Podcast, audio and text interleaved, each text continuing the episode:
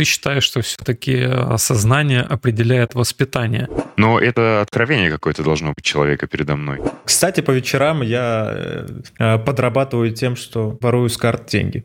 Ну, можно с этой стороны зайти в целом, да. Но тут как бы спецслужбы нигде не замешаны, тут именно в основном коммерция приходит. Да-да-да, много непонятных слов сейчас было, простите, больше так не буду.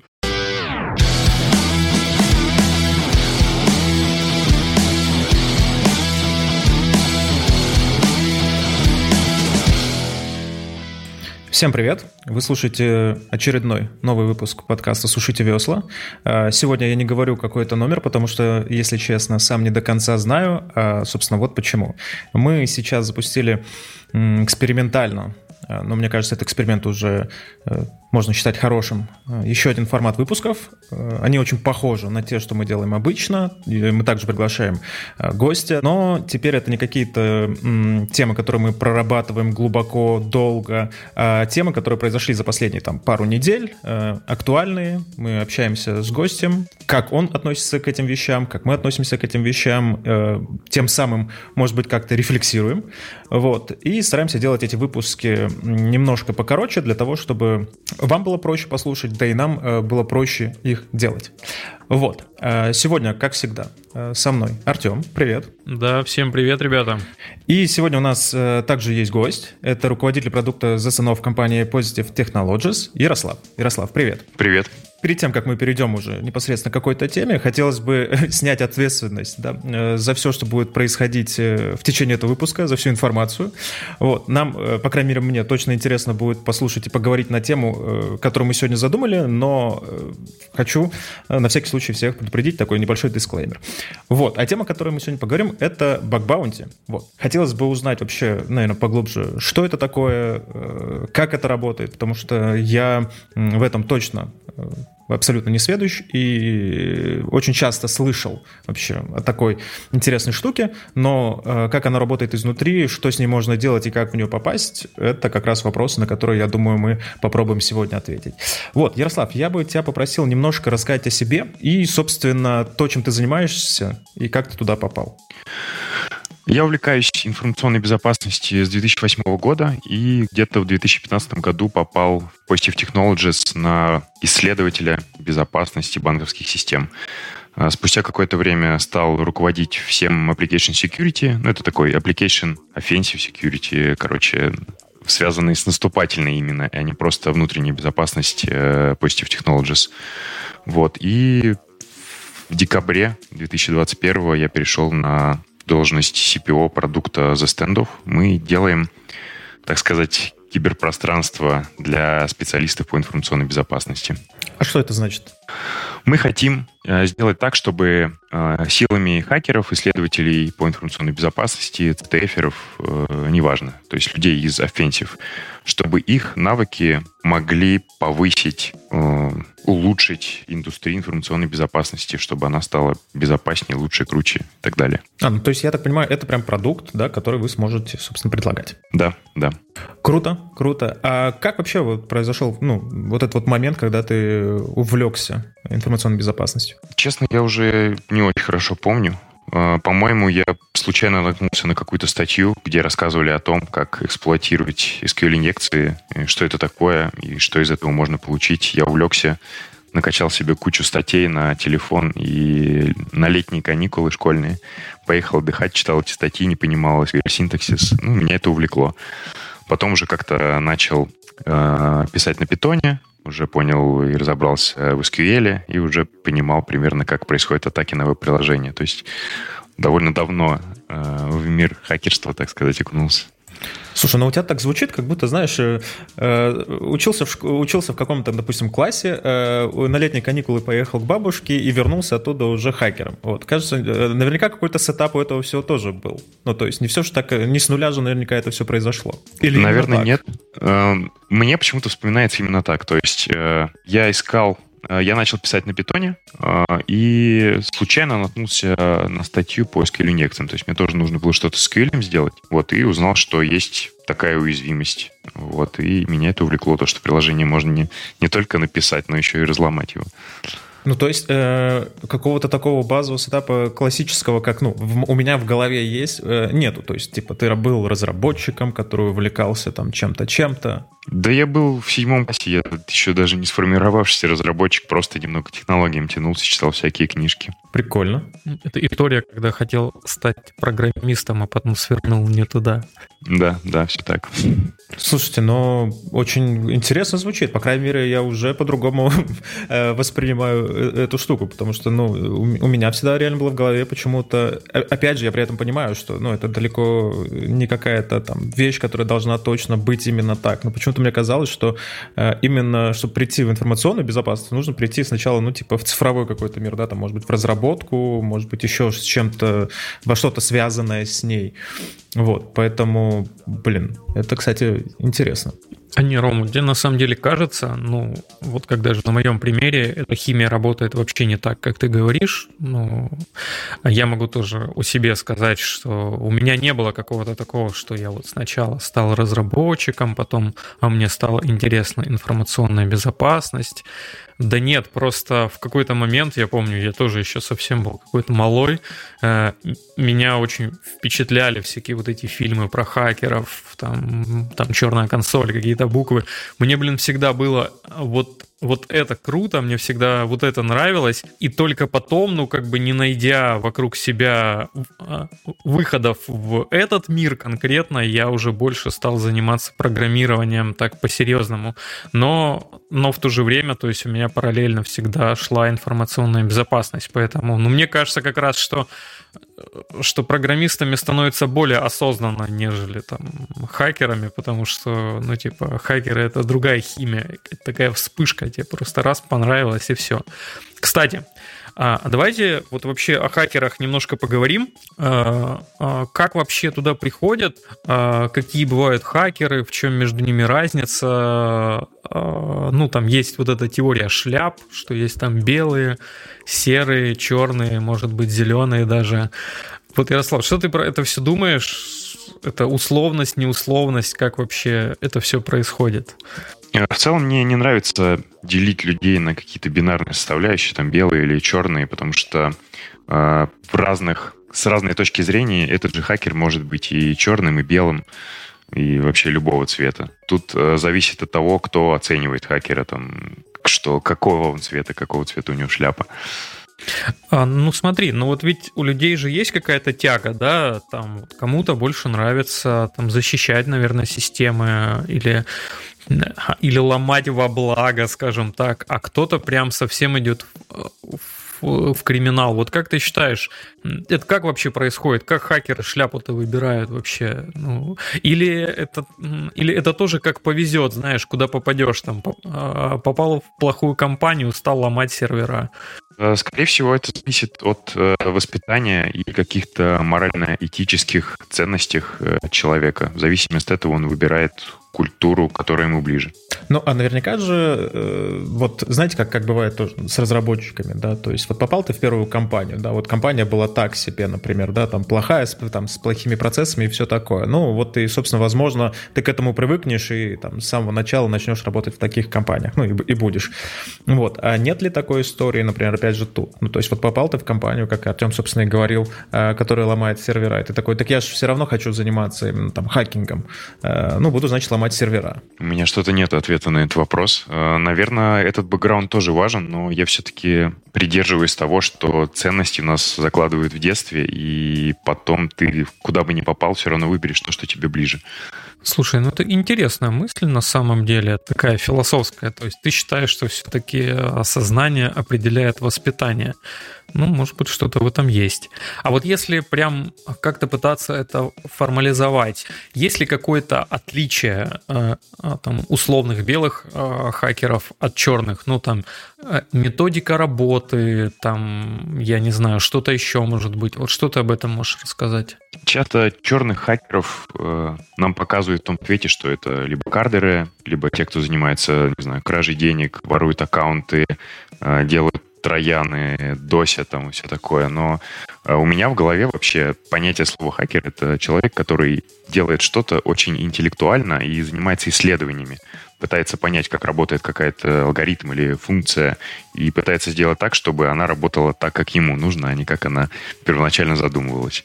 Если судить с этой стороны, то черный хакер просто использует это ради, не знаю, обогащения, ради какой-то цели, которая может показаться обществу плохой. Этичный хакер делает это иначе. То есть он делает это во благо общества.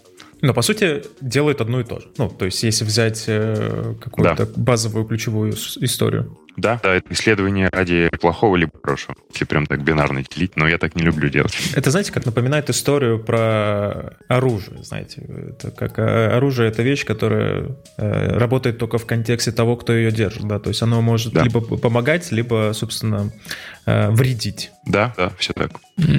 А вообще смотри, вот как ты считаешь, да, ну, если методики работы не отличаются, то, то опять же, ну, часто задают вопросы, я вижу, они мелькают в разных интервью, мне интересно, что об этом думаешь ты, вот из разряда, а, есть у нас условный мистер Андерсон, да, который там днем он, он такой замечательный белый хакер, а, а ночью он, он становится черным хакером. Вот что ты думаешь про такую историю? Возможно ли она, выгодна ли она, может быть, и, и вот все вокруг этого? Э, я думаю, что если человек приступил какую-то линию этики и морали, то он уже по дефолту не может считаться этичным хакером, раз он уже что-то там нарушил, что-то поломал ради какой-то выгоды. И из-за этого пострадали люди, бизнес, э, государство. Но э, такое, наверное, вполне может быть. Почему нет? А ты встречал таких людей в твоей практике? Что-то не могу припомнить. Но это откровение какое-то должно быть человека передо мной. Я не думаю, что каждый захочет рассказать о том, что вот смотри, я работаю с тобой в одной компании, и по вечерам я там блэчу, а с утра просыпаюсь и иду защищаю. Да, это такая, знаешь, беседа. Привет, привет, Ярослав, меня зовут, например, там, э, Роман, пускай это я. Это как. Кстати, по вечерам я э, еще и э, подрабатываю тем, что э, ворую с карт деньги. Угу, пока живи с этой информацией. Да, да, да. Ну, ну это на самом деле интересно. Я просто думал, может, ты слышал о, о таких случаях. Я тоже на самом деле не могу припомнить, но вот есть всякие фамилии, я, наверное, просто не буду их называть, чтобы, чтобы не говорить ерунды и, и никого лишний раз не дискредитировать, но всякие известные фамилии мелькали тоже всяких спорных личностей, кто, за, кто захочет, поищите там всякие авторы во всякие журналы потом оказывались разными людьми. Ну да ладно. А, Я так понимаю, да. это какие-то личности, которые известны в определенных только кругах, да? Потому что да, вот то, что ты говоришь, вообще, вообще никак не отзывается у меня. Я такой думаю, да кто эти люди? Да назови ты уже хоть одну фамилию. Да и хорошо, наверное. Ну, хорошо. Отзывается. Слушайте, вопрос. Я просто пока сейчас думал, пока мы это обсуждали от белых э, и черных хакеров, да, такой вопрос возник. Я ведь, ну, я думаю, все прекрасно понимают, что да, там у вокруг хакеров есть такая, ну, такой вот флер полуромантический, да, какой-то, который там навеян как э, медиа, так и, наверное, не знаю, может быть, еще чем-то, книгами. Вот, э, я тут э, просто хотел поинтересоваться, как-то повлияло вообще на вас это? Ну, то есть при выборе вот именно этого направления. То есть э, вот не знаю даже как, как, как описать, ну, то есть вот, как Артем сказал, например, вот эта вот черная консоль, да, вот этот вот человек в капюшоне, возможно. Просто есть же такой флер. И как вот, возможно, вы к нему относитесь? Я точно негативно, потому что СМИ поменяли окраску слова хакер, и всегда она звучит негативно. Я уже много времени занимаюсь тем, что пытаюсь вернуть, честное слово, название хакера в том, что это хороший человек, он помогает э, миру, там, индустрии становиться лучше, и он помогает работать с безопасностью в лице там, бизнеса или государства. Я соглашусь, потому что действительно, да, это, ну, это слово претерпело определенные изменения. Не только это слово, но про другие мы не будем сейчас. А, но да, есть такие вещи, которые были полностью дискредитированы СМИ, уж я не знаю, в угоду чему. Э, и потому что та романтика, которая была, да, например, вот ее, мне кажется, неплохо показали в фильме «Хакеры». Он там какого, 98-го или какого года. И там нет людей в капюшонах на самом-то деле. Вот капюшоны появились чуть позже, и вот это тоже один из, из кубиков вот этого негатива, да, что какой-то там таинственный человек в капюшоне что-то непонятное делает, наверное, он нам хочет плохого. Это да, это, это не очень крутая штука. Э, я не могу сказать, что она вызывает проблемы в какой-то повседневной жизни, но определенно, конечно, да, как бы некий, некое предвзятое мнение может существовать. Кстати, еще хотел буквально вот в этом разделе о паре вещей поговорить. Одна такая полушутливая, другая более серьезная. Вот, Ярослав, скажи, как ты думаешь, правительственные хакеры, они белые или черные? Я тут тоже не буду делить э, бинарно, белое или черное. Для разных задач они выполняют разные э, дела, не знаю, функции. Вот поэтому кто-то может сказать, что это этичные хакеры, кто-то может сказать, что черные. И в зависимости от, от обстоятельств это всегда меняться. Как э, Рома говорил, насчет то, кому оружие дашь, то будет зависеть от того, кому ты его дал. Да, да, мне а, мне очень близка эта позиция, потому что там с точки зрения тех же правительственных хакеров, например, ну, если это хакеры твоей страны, наверное, они хорошие. Если, если чужие, то, наверное, не очень. Я, кстати, примерно эту мысль хотел сейчас, наверное, тоже проговорить, что, ну, ведь надо наверняка каждый уверен в том, что он в целом хорош. Да? Ну, так вот, мне кажется, работает в целом э, сознание, что вряд ли мы хотим признаться себе, что мы делаем что-то плохое. Наверняка в определенных глазах, особенно своих, э, каждый хакер, наверное, белый. Как история с Робин Гудом. Для кого-то он хорошие вещи делал, для кого-то не очень. Да, да. Э, да, Робин Гуд это вообще довольно спорная личность. А, а, и закрывая тему, вот смотри, а, опять же, для тех хакеров, неважно, причем белых или черных, потому что, ну, там, или каких-то серых, или каких-то других, вообще просто хакеров, им же где-то нужно оттачивать оттачивать свое мастерство. Вот э, я прекрасно помню там свое условное детство, когда ну, не было примерно ничего, и, и приходилось, ну, как бы проводить какие-то умозрительные эксперименты, да, потому что, естественно, никуда лазить нельзя, а ТАТА, статья 272, Сейчас а, вот с этим как-то стало попроще. Ну, сейчас а, появилось много тренировочных площадок. Вот а, ты вообще что думаешь о феномене вот таких площадок? То есть это достойное место для тренировки? Или же все-таки, ну, как бы надо, как, надо заниматься чем-то более серьезным? Я думаю, то, что есть сейчас, оно немного, наверное, синтетическое все-таки. Вот. Но мы как раз-таки в нашем продукте хотим исправить эту ситуацию. И вот стендов, который у нас проходит, пройдет уже там через 15 дней. Это как раз-таки инфраструктура, которую мы готовим на основе реальных объектов, на основе пентестов и понимания того, как работают э, корпорации, государственные какие-то компании. Пытаемся использовать те же сервисы, те же системы, службы, которые находятся у них. То есть пытаемся идти к тому, чтобы сделать прям модель двойника какую-то вакуумную. И это может сильно поправить индустрию, потому что хакеры тогда смогут тренироваться на э, пентесте реальных инфраструктур, и это круто. Ну, звучит, кстати, действительно интересно. А подожди, а ты говоришь через 15 дней, это мероприятие какое-то? Это конференция Positive Hack Days, и в рамках нее при сотрудничестве мы делаем наш киберполигон за стендов, куда зовем э, хакеров, защитников. Защитники пытаются обучиться на том, что делают хакеры. Хакеры пытаются реализовать какие-то недопустимые сценарии на инфраструктуре, которые мы даем. Ну, например, если это банк, то там украсть платежку, перевести куда-то деньги.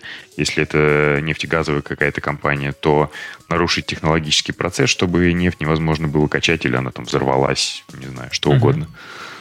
Ну, я думаю, мы ссылочки какие-то оставим по этому поводу к нашему выпуску.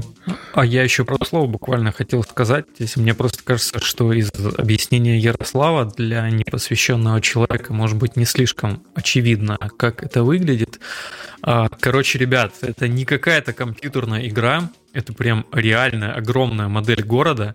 Я ее видел несколько раз, когда был на Positive Hack Days. Это выглядит реально круто. Там, там идет дым из, из теплоэлектростанции, там ездят поезда. И, и реально некоторые или многие, даже я уже сейчас не знаю, в каком состоянии полигон, но все, всякие недопустимые события, они реально отображаются на этом макете, то есть там всякие крушения происходят и так далее. Это выглядит прям нереально круто. Поищите видео в интернете, я попробовал какие-то ссылки приложить.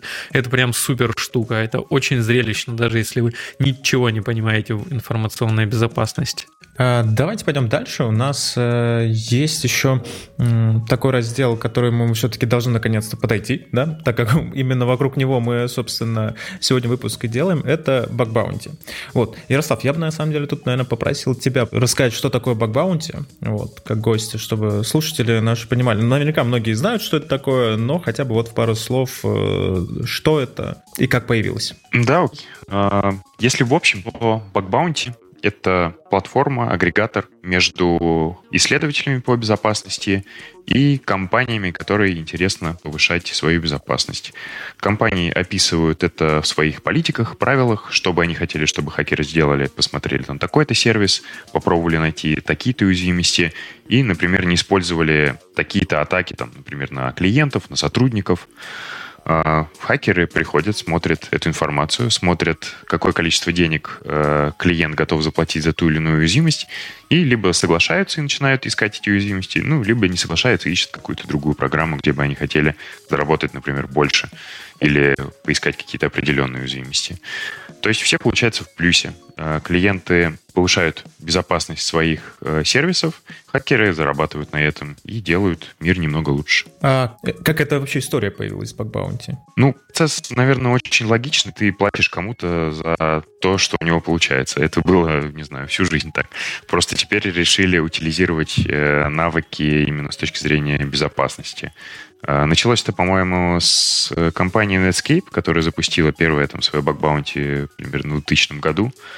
Вот. Ну и дальше индустрия поняла, что есть энтузиасты, которым интересно искать уязвимости, и чтобы эти уязвимости не попадали в руки каких-то людей с менее этичных, то логично сделать публичную программу, куда могут приходить исследователи и легально зарабатывать, э, повышать собственную узнаваемость, свой бренд, рассказывать о том, что он крутой специалист, находил уязвимости там в Apple, Netscape, Mozilla, в Фейсбуке. А, ну, то есть это фактически некая реинкарнация той замечательной байки о том, что когда спецслужбы ловят хакера, они берут его на работу, и вот чтобы всех на работу не брать, придумали bug bounty, да? Ну, можно с этой стороны зайти в целом, да. Но тут как бы спецслужбы нигде не замешаны, тут именно в основном коммерция приходит. Но в последнее время есть тренды на то, что государственные компании тоже созрели до этого, и они хотят поощрять исследователей, а не устраивать какие-то гонения за ними. Ну, что-то мне подсказывает, не, не очень скоро это произойдет, но давайте посмотрим. А, наверняка же есть, ну, как я понимаю, опять же, есть не одна такая платформа, да, то есть их наверняка э, энное количество, и э, какие вообще в целом там есть самые популярные, и вообще в чем между ними разница? Да, наверное, около 15 во всем мире, по крайней мере, известных мне. А, известные, я думаю, все знают, это HackerOne, Backcrowd. А, есть программы Bug от определенных клиентов, которые размещаются у себя и не приходят кому-то на площадку. Например, тот же Яндекс, у него собственная платформа для отправки уязвимостей. А почему так делается? Это выгодно? Ну, то есть выгоднее у себя держать это все-таки? А, а, или нет? А ну, почему Яндекс, например, это держит у себя? Наверное, кому-то выгоднее так. У кого-то это может быть Legacy, когда-то они сделали эту программу, и она у них там до сих пор э, существует. У кого-то бывает так, что они приходят и на какие-то платформы, потому что платформы нужны для того, чтобы объединить вокруг себя сообщество хакеров. И чем больше хакеров, тем больше ты будешь получать уязвимостей и, значит, повышать свою безопасность. Используя свою какую-то площадку, о ней нужно постоянно рассказывать, э, всякие пиар-активности, маркетинговые. Вот это тоже дополнительное вложение. Кому-то, возможно, проще делать так. Зависит от бизнеса, компании. А у меня, знаешь, какой вопрос еще есть дополнительный здесь? А не может быть это связано с какой-то, возможно, политикой конфиденциальности? Потому что фактически, а, когда ты держишь бакбаунти на какой-то платформе, то информация о твоих багах, она становится известна третьим лицам.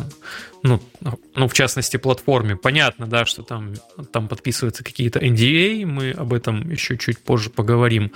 Но вообще, как это, не связано ли это с этим фактом? Вполне тоже может быть связано. Да, это риск о том, что какая-то сторонняя организация будет знать об уязвимостях твоей инфраструктуре, это не очень хорошо, и некоторые могут быть против этого. Поэтому, да, да, вполне резонно. У меня вот такой еще вопрос э, по поводу команды, например, которая бы могла этим заниматься. Да? То есть, я так понимаю, все-таки выгоднее иметь отдельную платформу, на которую будут приходить люди, чем иметь в штате целую команду, которая будет этим заниматься. Правильно я понимаю? Я думаю, что это скорее неверно, потому что баг-баунти и внутренний анализ защищенности или даже внешний анализ защищенности — это три разные штуки, которые э, выполняют определенные функции. С баг-баунти ты привлекаешь огромное количество исследователей, которые могут принести там свои уязвимости. Внутренняя команда безопасности должна там обрабатывать эти уязвимости, понимать, на каких сервисах они еще присутствуют. И независимая команда безопасности, которая там например, вы к ней приходите, чтобы она сделала аудит, она выполняет тоже там определенную функцию, показывает, насколько там эффективно баг-баунти, например, а, и тоже периодически она должна присутствовать вот в этой цепочке поиска и устранения уязвимостей. Ну, то есть это абсолютно не взаимоисключающие друг друга да. штуки. Ну и насколько я вообще это понимаю, может быть, сейчас Ярослав меня поправит, что история с багбаунти — это история в основном, ну, то есть там, может, на 90% про внешний периметр, да, там, за который в основном не ходят. А, там история же с каким-то аудитом, да, это уже там про разбрасывание флешек по офису и, и вот эти все дивные истории. Это, а, а, ну, это не покрывается бакбаунти, вот такие вот мероприятия. Да, Подожди. тоже верно. А что за история с флешками? Ну, это когда, ну, называется Red Team, да, то есть когда там задача какой-то группы проникнуть на объект любыми способами, э, проникнуть в его инфраструктуру и проверить ее защищенность. То есть это полный цикл от пробива периметра до, ну, э, до взятия под контроль домена там или чего-то еще. И для того, чтобы зайти в организацию, ты можешь, например, там секретарше положить на стол флешку. Это я еще фантазирую. Э, так, наверное, никто не делает уже. А, секретарша вставляет ее в компьютер, у нее запускается вирус, ахаха, все, приехали. Так, как говорил в начале выпуска, дисклеймер. Да, да, да, это я все думал, прочитал в фантастической литературе. Да, этого не существует, но флешки никакие вставлять не нужно. Поэтому, а у вас наверняка, если вы работаете в большой компании и с серьезными э, дядьками, наверняка у вас, что там, и бокситкой все залито, да? Да, в серьезной зеленой компании. Да. А, окей, э, у меня вот какой еще вопрос возник. Э, я понимаю, что есть платформа, я понимаю, что есть люди, которые приходят, э, ну, чтобы, условно говоря, на ней, ну, наверное, работать. А как выглядит вот этот вот процесс? Ну, то есть, как выглядит вот это сама, сам акт, назовем так, работы? Ром, можешь немного подробнее раскрыть? Да, ну вот смотри, я имею в виду на уровне платформы, даже я не говорю о том, типа, как происходит там взлом или поиск уязвимостей, а как скорее происходит вот взаимодействие взаимодействие между э, хакером и компанией, да, на уровне вот платформы? Тут никаких сложностей нет.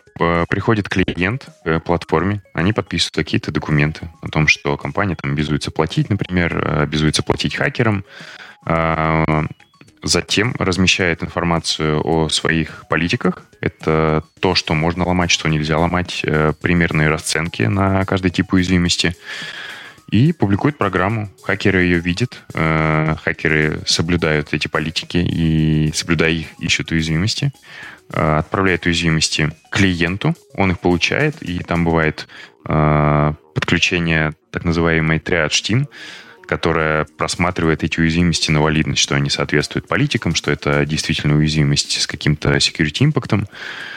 После этого клиент занимается исправлением уязвимостей и в этот же момент выплачивает э, хакеру деньги на основе своих политик. Я бы хотел немножко вот задержаться на политиках. Да? Ты говорил, что э, что-то можно взламывать, что-то нельзя. А вот почему компания... Ну, вот для чего вообще это нужно? Ну, то есть, если уж э, что-то можно ломать, то наверняка можно ломать все. Я прекрасно понимаю, что я чего-то не понимаю. Вот, хотелось бы прояснить.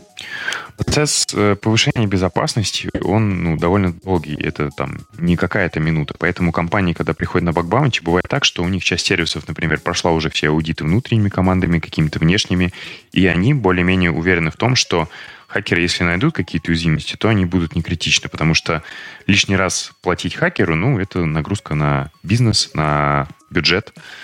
Поэтому э, они постепенно выстраивают процесс э, повышения безопасности своих там сервисов и постепенно добавляют их в свои политики и в скопы того, что можно ломать. А если я, ну, например, как хакер, вдруг э, ну, вот не соблюдаю эту историю и ломаю дальше, там, вот, например, у них в политике написано, что вот это ломать можно, вот это нельзя. Я начинаю ломать то, что нельзя. Что я могу получить за это? В целом, э, по опыту компании все равно идут навстречу хакерам, но говорят о том, что, извини, это был, там, например, не в скопе, ты поступил неправильно, что пошел ломать дальше. И иногда присуждают какое-то вознаграждение все-таки, иногда не присуждают, потому что он нарушил политики но это лишь его ошибка. А вот хотелось бы узнать э, историю вот с другой стороны. А как часто и бывает ли, что да, компания, например, начинает идти, э, ну, включать заднюю, то есть э, назовем это так. Ну, когда, допустим, хакер все сделал, э, предоставил там, нужные какие-то наверняка отчеты, э, и компания говорит, что, слушай, а вообще это незаконно, знаешь ли, взламывать. Ну, как известно, есть 272 статья, та же самая, да, и вот здравствуйте. С точки зрения компании клиента, это не вы выгодно, потому что один такой публичный кейс будет от вашей программы отгонять хакеров, и они просто перестанут туда приходить.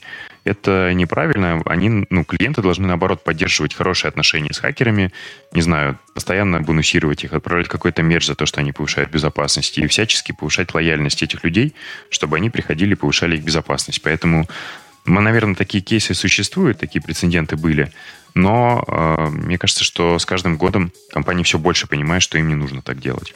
Это есть же э, в этом смысле, Ром, распространенные шутки ну, во всяких сообществах хакеров, да, о том, что там кому-то за РЦЕ дали кепку или там еще всякое такое, и, и хакер счастлив. А, ну, то есть РЦЕ — это серьезная бага, это удаленное выполнение кода, если кто-то из наших слушателей не в курсе.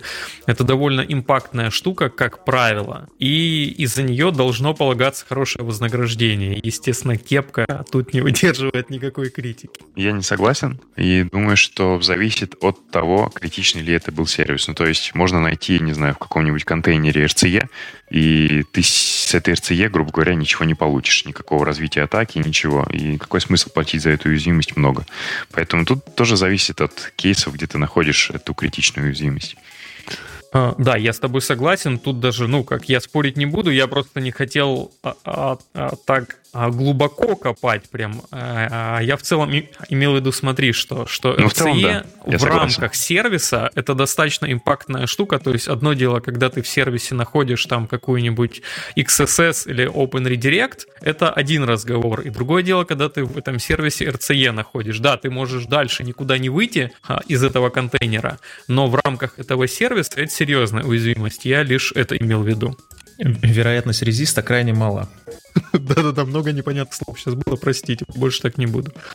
Слушайте, хочется на самом деле перейти к э, самой интересной части. Вот. Э, да ладно. Да, э, это как раз-таки вопрос денег, да, то есть, ну, мы же прекрасно понимаем, что, конечно, наверняка белые хакеры вот, благородные и все такое, но будем честны, все хотят есть, и черные, и белые, да, там, и получать какую-то денежку за то, что они делают. Вот. Э, хотелось бы, собственно, мне узнать и слушателям рассказать, а, о каких, собственно, может быть, суммах или каких э, возможностях да, идет речь. То есть вот можно ли на это жить, например, полностью, да, занимаясь там вот баунти, или это может быть только эм, единичные какие-то вот такие истории, когда ты по выходным что-то делаешь, или может быть можно один раз что-то найти такое, что потом там полжизни живешь на э, каких-то э, дотациях от компании компании, ну или э, в какой-то или где-то сидишь. Э, недавно смотрел средние выплаты по платформам, и они находятся в границе 200, наверное, 400 долларов за уязвимость. Это в среднем столько платят. Но, конечно же, э, тут все зависит от программы и сколько она готова, какой у нее бюджет, сколько она готова потратить на выплату хакерам. Иногда вот э, с Артемом мы говорили про RCE. Это критичная уязвимость. Э, у нее есть э, большой, ну, от нее может быть большой ущерб, поэтому компании в целом за нее платят много. Там, например, у того же Яндекса в расценках написано, что это 750 тысяч рублей. И в целом так э, по общему рынку, наверное, это 10-20 тысяч долларов. В каких-то бывает намного больше, там это доходит и до 50. То есть есть какая-то уязвимость, да, за которую можно в целом получить от какой-то компании там, 50 тысяч долларов. Да, да, вполне. И у меня много знакомых, которые занимаются только бакбаунти, то есть они живут на эти деньги. То есть вот э, давайте так просто представим, да, что м- это человек, который просто, ну, с утра встает, да, и как э, там э, мы все там позавтракав, там идет, условно говоря, на работу. Только в его случае идет на работу, подразумевает, начинает искать уязвимости э, у каких-то э, сервисов, да, там. Как, да. Слушайте, очень интересно. Я, кстати, мне, мне почему-то всегда казалось, что история с бакбаунти это скорее история про некое, ну, знаете, как дополнительное что-то, да, когда э, есть основная работа и есть вот э, в свободное от работы время человек еще периодически э, там что-то взламывает, да, и получает за это какую-то денежку. А оказывается, то есть в целом человек может прям полностью на этом работать. Security все важнее, с каждым годом становится рынок растет, компании выходят и понимают, что им нужно заниматься своей безопасностью, поэтому и расценки увеличиваются, и хакеры вполне могут заниматься лишь бакбаунти, просто на, там, например, на нескольких площадках, ну, зарабатывать, зарабатывать вполне хорошие деньги, там, 100, 150, 300 тысяч долларов в год.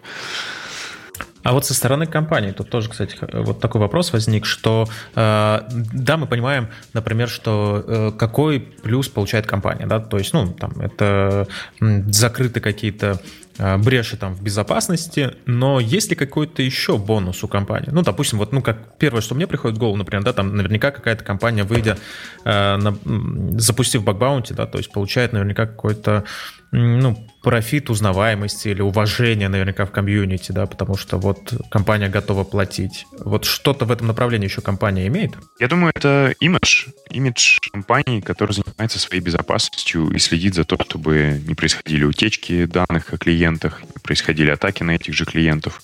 И за счет этого, ну, бренд просто становится круче, раскрученнее, даже не в каких-то определенных кругах, а на уровне обычных пользователей. А вот тогда еще вопрос по поводу самой платформы. Но ведь наверняка платформа ну, не существует э, тоже просто так, да, и вот между компанией и там хакером. А какой выхлоп для этого, точнее, из этого всего имеет платформа? Платформа получает деньги за присутствие на этой платформе, за то, что, собственно, платформа занимается тем, что привлекает хакеров. И платформа получает деньги с комиссии за выплату уязвимостей. У меня, знаешь, какое уточнение? А, то, что хакер находится на этой платформе, значит, то есть это какая-то система подписок, я не знаю, или это тоже все, в принципе, бесплатно? Для хакера никаких ограничений нет, то есть он просто регистрируется и начинает ломать, у него есть какой-то внутренний рейтинг, и с этим рейтингом повышается доверие клиентов к нему, и его там добавляют в какие-то приватные программы, где он может заработать гораздо больше. Ну, то есть это, это, эта история не работает, как современные сейчас все сервисы там по подписке, что ты вот хакер пришел, возьми себе подписку Хакер Pro за 200 долларов э, в год, э, сейчас скидка как раз 70%. То есть это не, эта история не про это. Да, модель бизнеса строится от Э, клиентов, которые могут э, платить много денег, а это small, medium, large enterprise. Ну, мне кажется, никто бы не пошел на самом деле, если бы надо было покупать подписку Hacker Pro, потому что это все равно, что ты ходишь на работу еще и платишь за эту уникальную возможность. Ну, я как-то взял подписку на Хакер журнал, поэтому, видимо, я где-то ошибся. Я думаю, что такая модель тоже может рассматриваться, например, если вы будете предоставлять доступ к каким-то уникальным программам, и хакеру, чтобы зайти, ему нужно не только подписаться, но и доказать какие-то свои навыки, что он действительно там хорош и он крутой. И вполне возможно, что за подписку просто таких людей будет не очень много тогда. Поэтому, возможно, смысла и нет. Ну, видишь, для меня это выглядит как-то странно. Возможно, у меня еще не созрело сознание для, для такого, но мне кажется, что, типа, там, платить за то, чтобы джойниться в какие-то программы, это странно. Вот, типа, иметь там какой-то минимальный уровень критичных репортов, да, для входа, что, типа, там, посмотрели на платформе на тебя, что ты там зарепортил кучу полезного и заинвайтили в программу. А заплатить за инвайт, ну, это странно. Да, я соглашусь. Наверное, это странно. А, давайте поговорим еще вот о какой штуке. На самом деле мы вот а, рассказали, что есть порядка 15 площадок для бакбаунти. Но у нас тут недавно произошло известное в мире событие. И и среди прочего у нас теперь перестали с зарубежных площадок приходить выплаты. Конечно, есть там всякие хитрые схемы, и, и все чаты про это гудят. Но на самом-то деле, если вот в сухом остатке э, получать деньги там с того же условного хакервана или бэккрауда стало сложнее. Я сейчас не буду говорить о дополнительных мерах, которые предприняли эти площадки, но стало, стало сложнее. И, и на самом-то деле, вот вопрос, Ярослав, а, а что делать дальше теперь? Что, что будет? Ну, тут понятный, наверное, кейс, э, что делать дальше бизнесу, создавать либо свои платформы э, внутренние, э, либо приходить на какие-то площадки из дружественных юрисдикций. А, ну, вот про дружественные а, а, юрисдикции, кстати, классно было бы послушать, если бы ты назвал какие-то, ну, ну, если можешь назвать какие-то площадки, вот кроме российских, о которых мы, конечно, поговорим, я просто даже сейчас плохо понимаю, какие юрисдикции для нас являются дружественными. Может быть, ты в курсе? Тут э, геополитический вопрос, который меняется каждый раз, поэтому я, наверное, не возьмусь брать, говорить, какие дружественные, какие нет.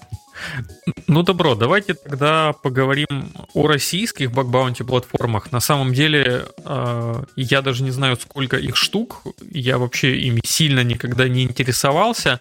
А вот буквально после всем известных событий они начали появляться, то есть компании начали заявлять о том, что они собираются представить платформы, в том числе Positive Technologies об этом сказали, об этом сказала компания Bizon. А, есть еще Bug если я не ошибаюсь, которая давно пилится уже. А, мог бы ты рассказать вообще еще о каких-то платформах и в чем между ними разница? Отличаются ли они чем-то от э, зарубежных аналогов или аналогов нет? И вот это все.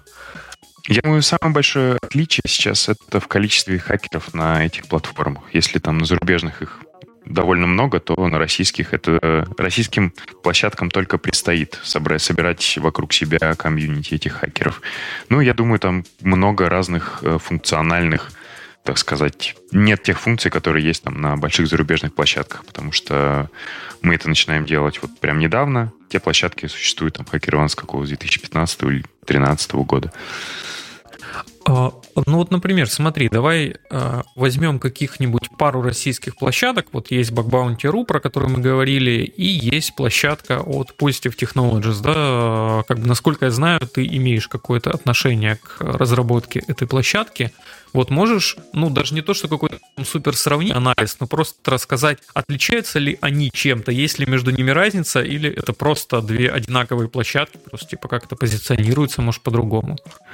Наше основное отличие в том, что мы хотим сделать возможность для хакеров не просто искать какие-то отдельные уязвимости, а чтобы приходили такие клиенты, которые готовы к реализации недопустимых событий на их инфраструктурах, каких-то небольших сегментах сети, чтобы хакер находил именно цепочки, приводящие к э, большому ущербу. Например, вот у нас был кейс э, с азбукой вкуса, который приходила на бакбаунти на стендов в том году.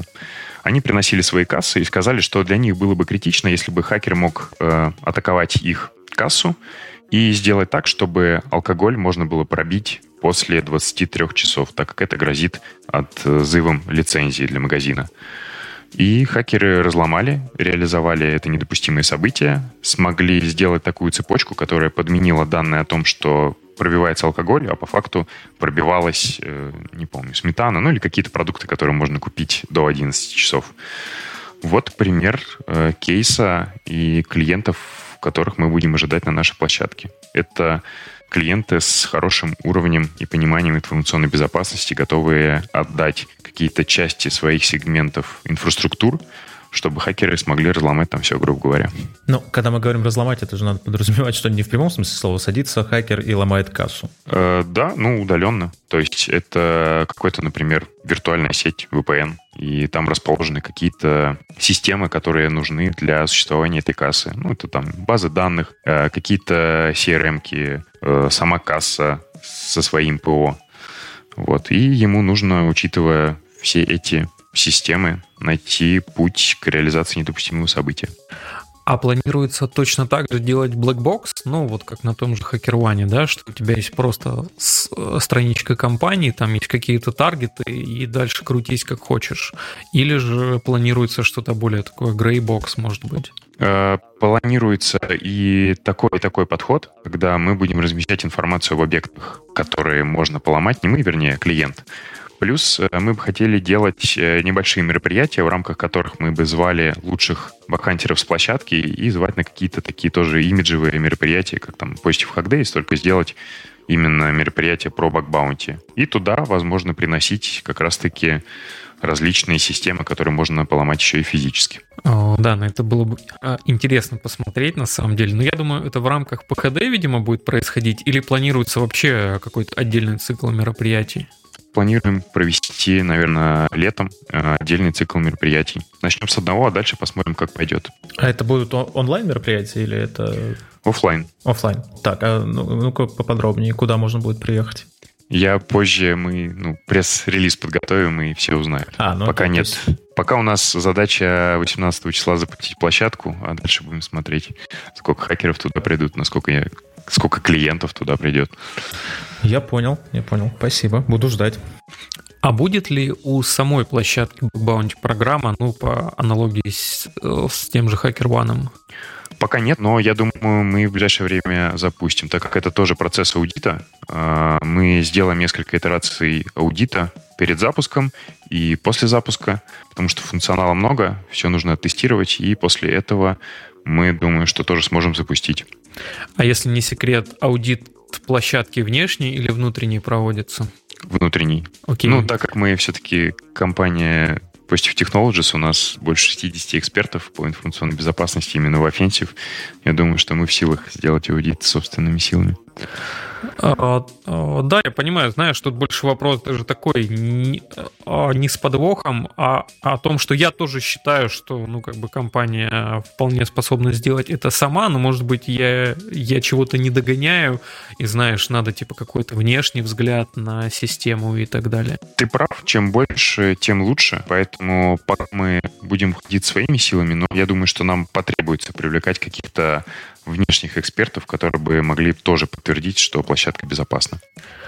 Окей. И самый главный вопрос, на самом деле, мне кажется, который касается э, и площадки позитива, и, возможно, ты знаешь про остальные площадки. А, а какая планируется аудитория? То есть под аудиторией я понимаю именно хакеров. Э, ясно дело, что русских без проблем туда пустят.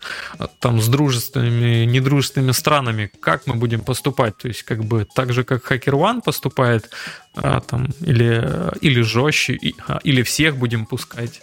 А, смотрите, когда мы зарелизимся 18 мая, то у нас будут выплаты только на банковский счет резидентам РФ. Вот. Но в последующем мы сейчас работаем с внешними консалтерами, которые подсказывают, как из дружественных юрисдикций попробовать платить исследователям в крипте, внешним исследователям, не резидентам РФ.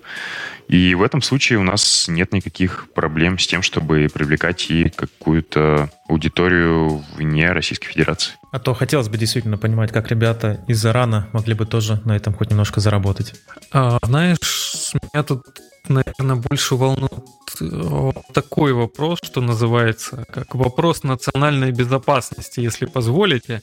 А, ну, то есть, насколько мы хотели бы, типа, иностранцам отдавать информацию о, о наших уязвимостях, потому что, ну, одно дело, что было там, там до 24 февраля, это один расклад, и после 24 февраля, мне кажется, есть куча а, энтузиастов, которые просто на этой волне могут захотеть сделать то, чего бы они не сделали раньше. Вот что ты про это думаешь? Я думаю, что внешних исследователей, так сказать, с плохой нормой этичности ничто не останавливает просто прийти и что-то поломать. Это не обязательно должна быть бакбаунти площадка.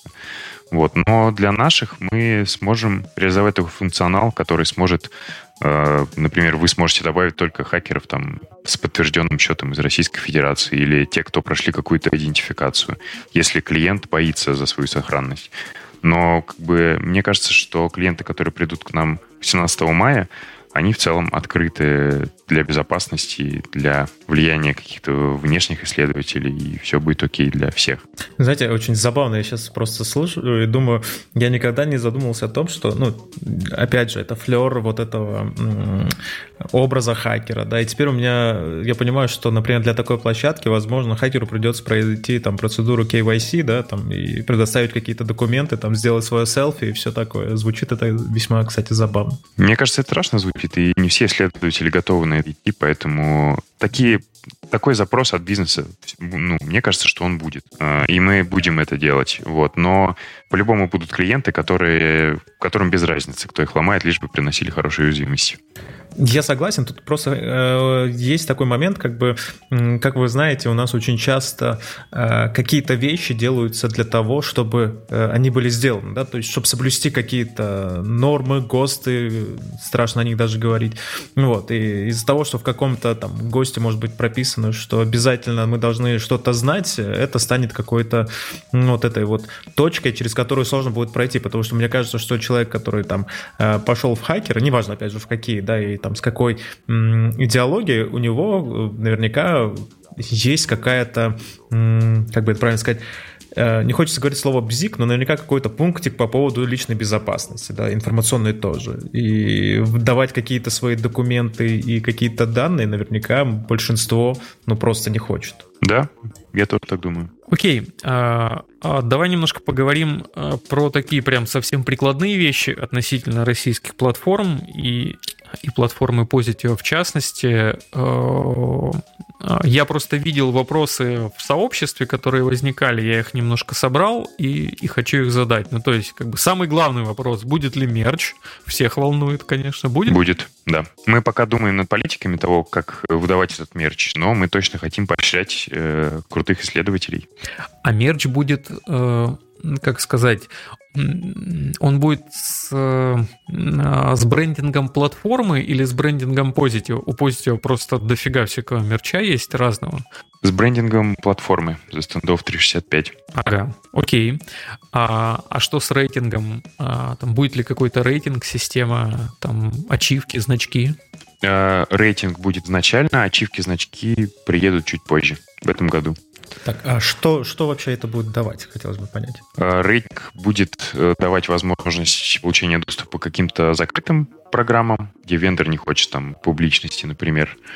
А ачивки потешить самолюбие, наверное. Ну, то есть ачивки сами по себе не будут приводить к тому, что, окей, чувак, а теперь тебе там, у тебя будет, не знаю, x1,6 к твоим выплатам. Пока механики не продумывались, но, возможно, ачивки будут влиять на мерч, который ты получаешь. На выплаты мы не можем влиять, на выплаты влияет тут, к сожалению, клиент. И мы там не можем ему давать больше. Зависит от того, как мы предусмотрим это по договоренности с нашими клиентами. У тебя будет просто картинка на сайте XSSR месяца, например. Да-да-да. А мастер XSS. Окей, а, ты сказал, что будут закрытые программы, то есть приватки все-таки будут, да, там с, с инвайтами и Мы далее. не реализовали функционал вот к текущему релизу, но он появится позже. Огонь. А, еще вопрос такой, который, может быть, как это а, мало интересен широкой общественности, но узкой интересен совершенно точно. А, а, кто будет эти репорты триажить и, и можно ли наняться в триажеры? А, пока клиентам интересны доступы без триаджеров, то есть они, у них есть свои команды, это клиенты уже, видимо, с опытом бакбаунти, но мы такую услугу предоставляем, и триаджером будут выступать специалисты Swarm. Это наша группа offensive специалистов Positive Technologies. Я в очередной раз влезу с вопросом, кто такие триажеры? Триажеры — те, кто проверяют э, адекватность репорта и могут верифицировать э, уязвимость, то, что она действительно присутствует, воспроизводится именно так, задать какие-то дополнительные вопросы хакеру, чтобы ее воспроизвести, и на выходе клиент получает полную информацию о том, что эта уязвимость существует, она проверена, она воспроизводится, и для ее устранения можно сделать то-то и то-то. Ну, то есть это в целом некие такие валидаторы. Да, да. Ага, я понял. Ну и самый главный вопрос, занавес выпуска. Э, ты сказал, что оплата будет э, на российский банковский счет, ну то есть оплата в рублях. А планируется ли оплата в чем-нибудь более экзотическом, ну там в юанях, например, или, или в биткоинах, в, в эфире? Есть ли такие планы? Да, как я говорил, сейчас мы релизим версию, где можно будет оплатить, получить выплату на свой банковский счет РФ. И сейчас мы общаемся с внешними консультантами насчет того, чтобы была возможность получать оплату в криптовалюте, если вы там какой-то международный исследователь в другой юрисдикции, где криптовалюта разрешена. Наверняка же с этим, блин, много проблем. Ну, то есть, особенно находясь, в ком- будучи компанией, да, которая находится в России, и при этом в России э, крипта находится в такой достаточно серой зоне и очень неопределенной, по крайней мере, пока. Вот. Э, неужели есть вероятность, что это могут разрешить? А, так как мы ищем возможность оплаты через дружественные нам юрисдикции, где криптовалюта легализована полностью, то кажется, что мы вполне сможем это сделать. Но э, это покажет наш опыт общения с консультантами, потому что он уже ведется там в течение, наверное, месяца, и мы ждем от них каких-то шагов дальнейших. А, ну то есть получается история в том, что, условно говоря, компания ваша будет э, платить не в крипте, а там, в какой-то условной валюте в рублях. или в рублях даже, то есть другой да. какой-то компании в другой стране, да, условно говоря, где да. разрешено. А, я понял. Слушай, ну вот с такой стороны я, конечно, на этот вопрос не смотрел, но кажется, тогда да, это, это может быть весьма жизнеспособным. Я, на самом деле, тоже под, под занавес, тоже сказать, выпуска задам еще один вопрос, или даже не знаю, может быть, э, это скорее даже не вопрос, а просьба, может быть, э, какое-то вот напутственное слово людям, которые послушают сейчас этот выпуск и подумают о том, а не начать ли мне, не бросить ли мне работу, там, кем угодно, да, и не удариться ли мне в бакбаунти. Вот, э, пару слов об этом. То есть как, может быть, это начать или стоит ли вообще это делать? А если стоит, то вот какой бы сделал первый шаг? А, я расскажу личный пример. А, в 2015 году, когда я хотел устроиться в Positive Technologies, но понимал, что мне очень не хватает навыков э, в offensive security, собственно, как раз в атакующей безопасности, понимать, как искать уязвимости, как эксплуатировать.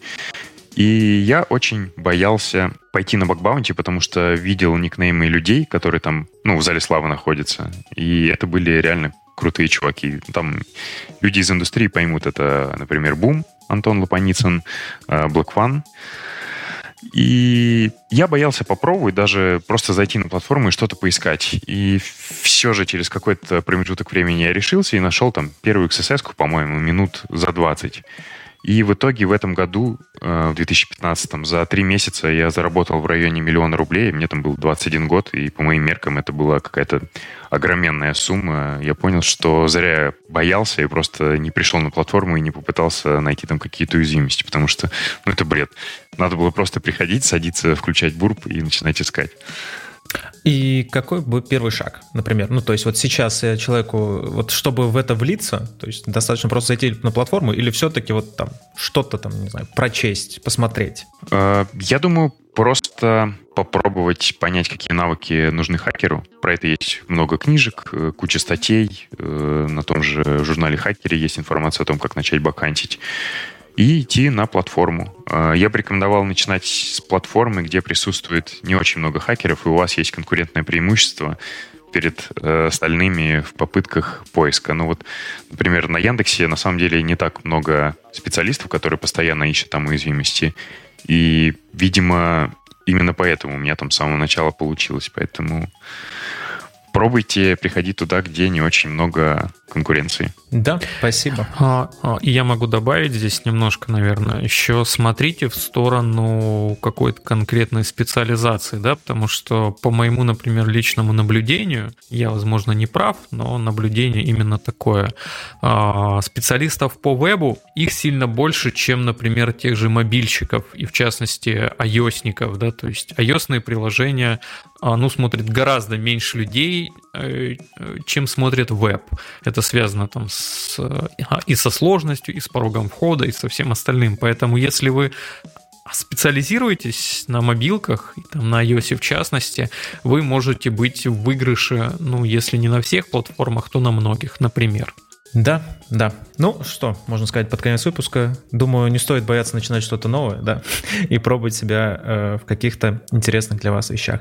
Э, Ярослав, спасибо тебе, что пришел, э, что рассказал нам и помог э, мне в очередной раз что-то понять лучше, особенно с бакбаунти. Возможно, я тоже займусь чем-то подобным. По крайней мере, сейчас желание такое вдруг появилось.